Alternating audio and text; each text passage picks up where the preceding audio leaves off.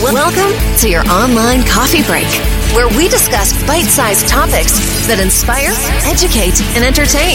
Here's your host, a software innovator, award winning marketer, and astronomy and space buff, Chuck Fields. Wow, 2020 is off to a great start for space exploration.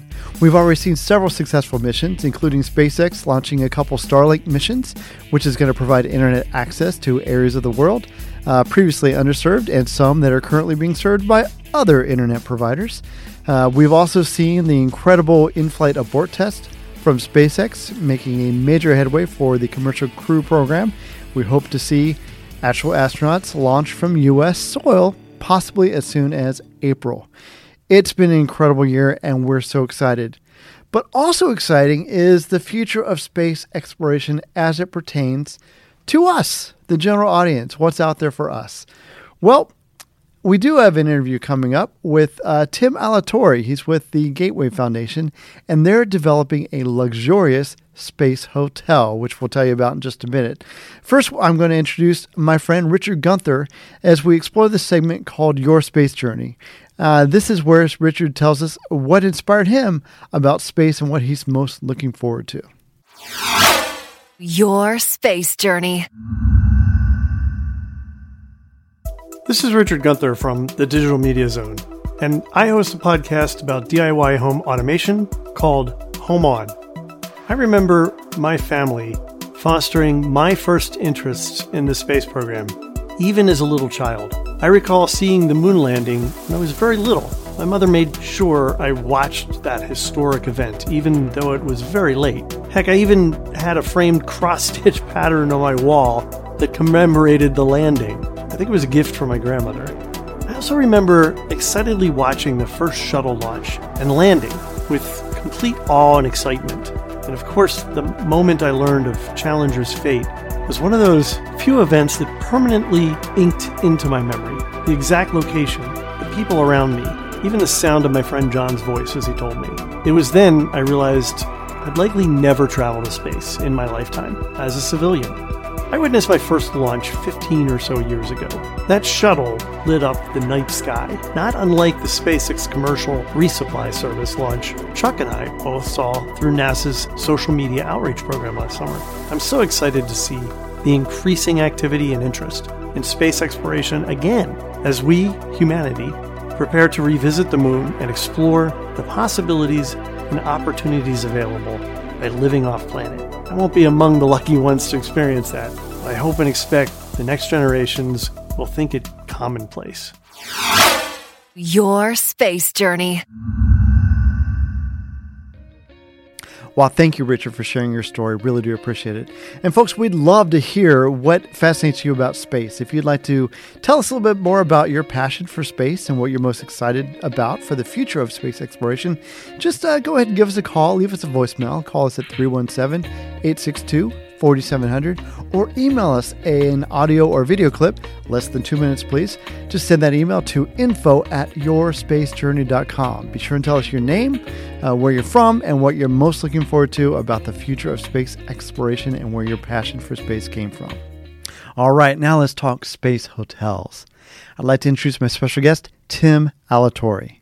Tim is the senior design architect of the Von Braun Space Station, an incredible new space hotel underway by the Gateway Foundation. Tim has over 20 years' experience in habitat design, graphics, web design, programming, and engineering. He obtained a degree in architecture from Cal Poly and is a licensed architect in California and several other states. For the last nine years, he's also worked as a consulting subject matter expert for the state of California. Here's Tim talking a little bit more about the Gateway Foundation and his role there.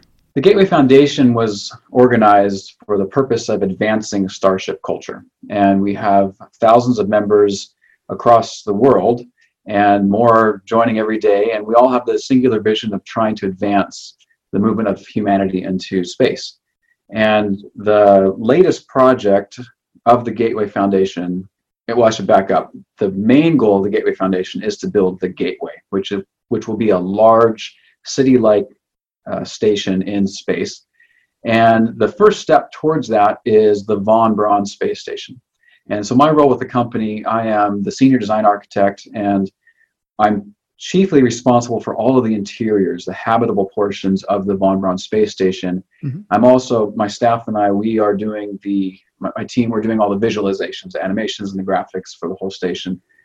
But myself and Dr. Tom Spilker, who is a senior uh, engineer, right, and yeah. he is the system architect for all of the the, the main structural components, and uh, he's developed a uh, a really important uh, structural a spoke system, which actually has a, a, a patent on it. Yeah, the two of us, we're, we're the, the primary designers for the entire station. Now, of course, working on the Space Hotel is truly amazing. So I had to ask him where his interest in space began and, and what fueled his passion. Here's him talking about that. Sure. I have been fascinated with space and design and architecture since I was a kid. So I started my whole design career really in elementary school, and I had the singular goal throughout all of my adolescence of being an architect. And uh, along the way, I've been fascinated with everything space, right? I grew up watching uh, not the original Star Trek, but syndicated, uh, mm-hmm. the original Star Trek syndication with my dad. And then, of course, you know, Next Generation and Voyager and Star, Star Wars and all these great right. science fiction things we've all grown up with. And so when the opportunity came, uh, and, it's, and it's really been uh, just a, a, series of serendipitous events that have allowed my path to cross with the Gateway Foundation. And you know, when the opportunity came for me to participate, it was a no-brainer. I said yes, of course. And so, uh, you know, over the last several years now, we've been working uh, really closely together on what we hope will be the very first space station with artificial gravity. Well, see, that's where I'm really impressed because, oh my gosh, the site gatewayspaceport.com, you have just wonderful animations and wonderful descriptions of just how in depth that you and your whole team has been in developing the gateway. And you mentioned this before, but I understand the first goal is to develop sort of a robust space construction industry. You know, we got to be able to c- construct in space. Correct. Um, then the first um, artificial gravity space station, which we're is called the Von Braun Station, and then finally the Gateway. Can you tell us a little bit more about those various components? Yeah, I think you hit on probably the key part there is being able to build large structures in space. Right. So if you look at the International Space Station, uh, by comparison to what we're wanting to do with the Von Braun Space Station or even the Gateway, it's tiny, right? Right. But every station leading up to the International Space Station was significantly larger in another evolution. The International Space Station was the first, uh, as far as I'm aware, the first structure in space that was built of component parts that were then assembled in orbit. Mm-hmm. And so uh, the International Space Station, though, relied heavily upon manned spacewalks. Eventually, with the Canadarm and other robotic uh, tools that are now in orbit, a lot of docking and other uh, extra vehicular extra vehicular activities can mm-hmm. be done with uh, unmanned systems. But uh, so I should probably mention there's another company involved here, which is uh, Orbital Assembly, and that's a oh, California-based really? space construction company, which really is hand in hand with the Gateway Foundation. So um, Orbital Assembly is the construction arm of the Gateway Foundation, and Orbital Assembly is working to develop all of the the the robotics and the man pods that will assemble the station. So incredible. The the von Braun space station itself, uh, the main, I'm not sure how familiar you are with the structure of it, but there's a, it's basically if you think of like a bicycle wheel, yes. there's a center hub and then spokes radiating out with an outer truss. We call that our outer ring truss. Mm-hmm. So the outer ring truss and the inner truss will all be prefabricated steel uh, components, uh, prefabricated here on Earth, or we might, we might be going to aluminum. I can't remember. We've sure. gone back and forth. metal.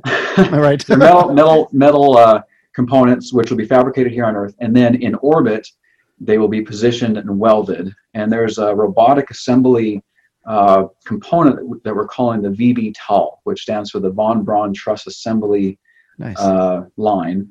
And it's essentially a, a mechanism where the raw materials get fed in on one end, they're positioned in the line, and then they're welded, and then the truss comes out on the other end. So we'll be able to fabricate the entire truss in orbit out of component parts, and then the the spokes and the hubs and the, the habitable portions will be assembled to it. So um, the technology is all there. It's just a matter of getting all the technology in one place towards a singular focus. So, uh, the fabrication and prototyping for the VB-TAL is going on now, and we're hoping to be able to uh, release some information on that and photographs and things soon. But uh, that that piece has begun. So that's step one, and orbital assembly is spearheading that. Once we have those components in place, then we'll launch and start putting together the main station. And the Von Braun space station will be that big first step, right? And so that's what I love too. I, am sorry for interrupting, but the Von Braun station, um, it's the smallest component, but compared to the ISS, it's huge. I just right. wonder if you could give us an idea of the scale of that and then uh, the Gateway station eventually.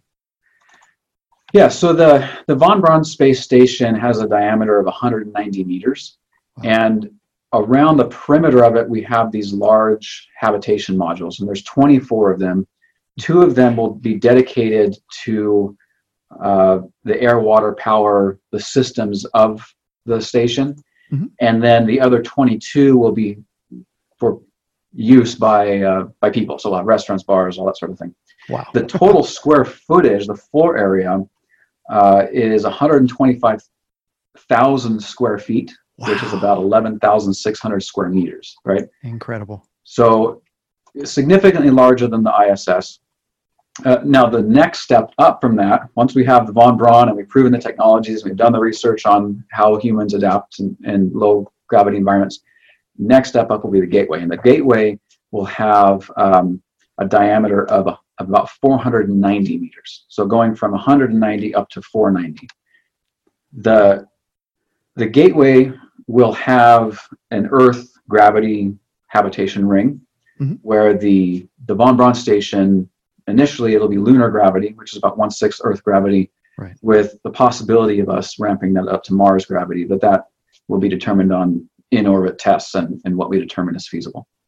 See, I think that's incredible too, because uh, a lot of people I know I was this way at first too. When I thought of generating artificial gravity, oh, all you do is just rotate the spacecraft. Well, there's got to be a certain size yeah. involved in this. You can't rotate a small um, spacecraft because from your head to your toes, you get dizzy every time right. you turn your head, every time you bend down. So, yeah. I, I, guess you guys put your heads together, and this is based on the ideas of actually von Braun himself. Is that true? Or? Yeah, the initial conceptualization of this was really popularized by Dr. Werner von Braun in the 1960s. He did a whole series of videos with Walt Disney.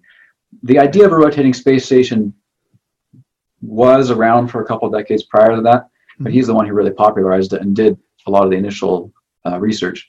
There have been studies done, and you mentioned, you know, that that differential in gravity between your head and your feet. Right. And there were studies done in the 1960s on Earth. There haven't been any in orbit tests of this, right? We don't know exactly what uh, the research is for real world conditions. Right. All the tests that have been done on Earth, we are also dealing with just the Earth's gravity. Mm-hmm. Based on the research, the maximum that a person can, uh, and, and it's really a, it's um, it's an angular momentum issue, not necessarily a size issue. Okay. So the bigger you get, the less, um, the slower you can rotate, right? The the RPMs uh, decrease. And so right.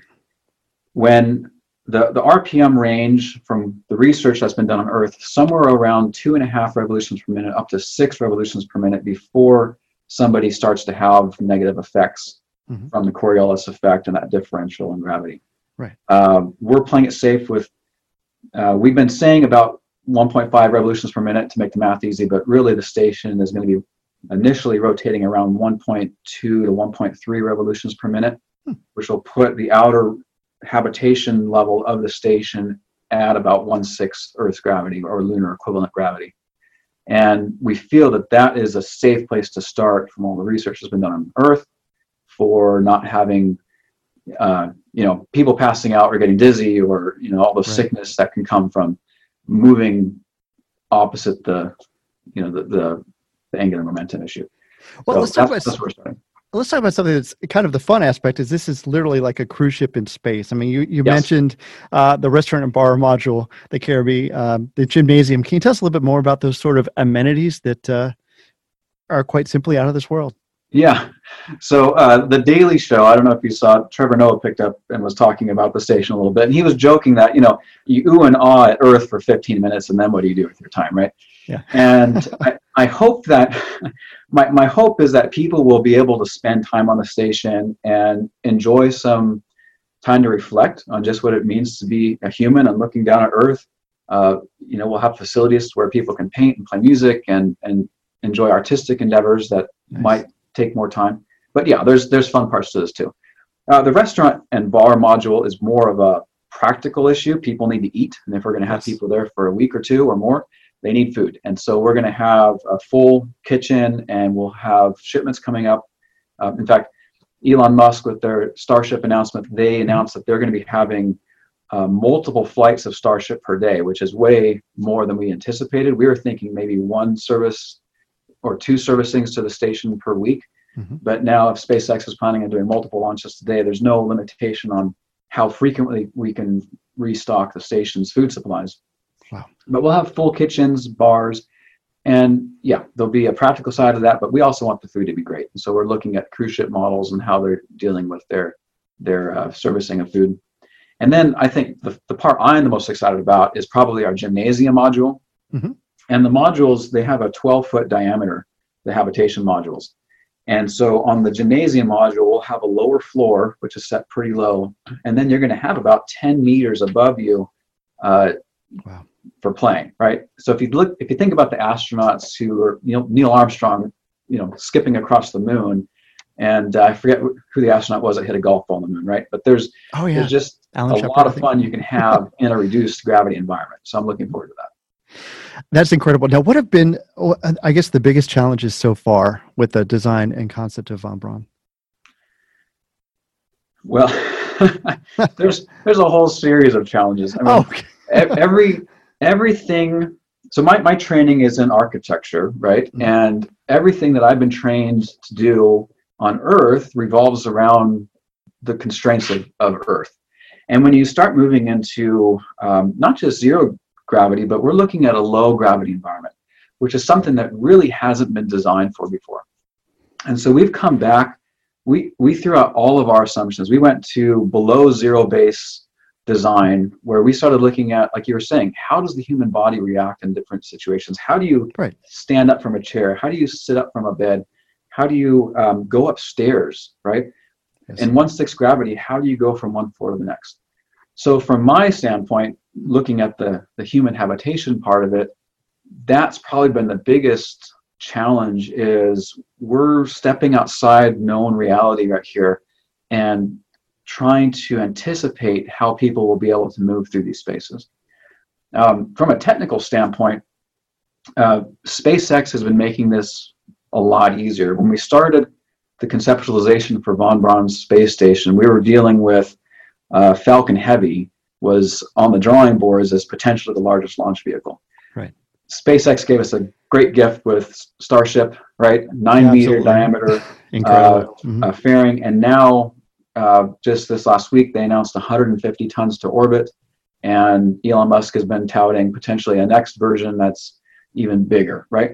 Mm-hmm. So the launch, how big of a piece can we launch, and how many launches, and the cost of launch, that's been our biggest hurdle, but it just keeps getting easier. So that's that's been a, a huge gift. Tim, what's your timeline for for this project? Like, well, when do you expect Von Braun to be in orbit?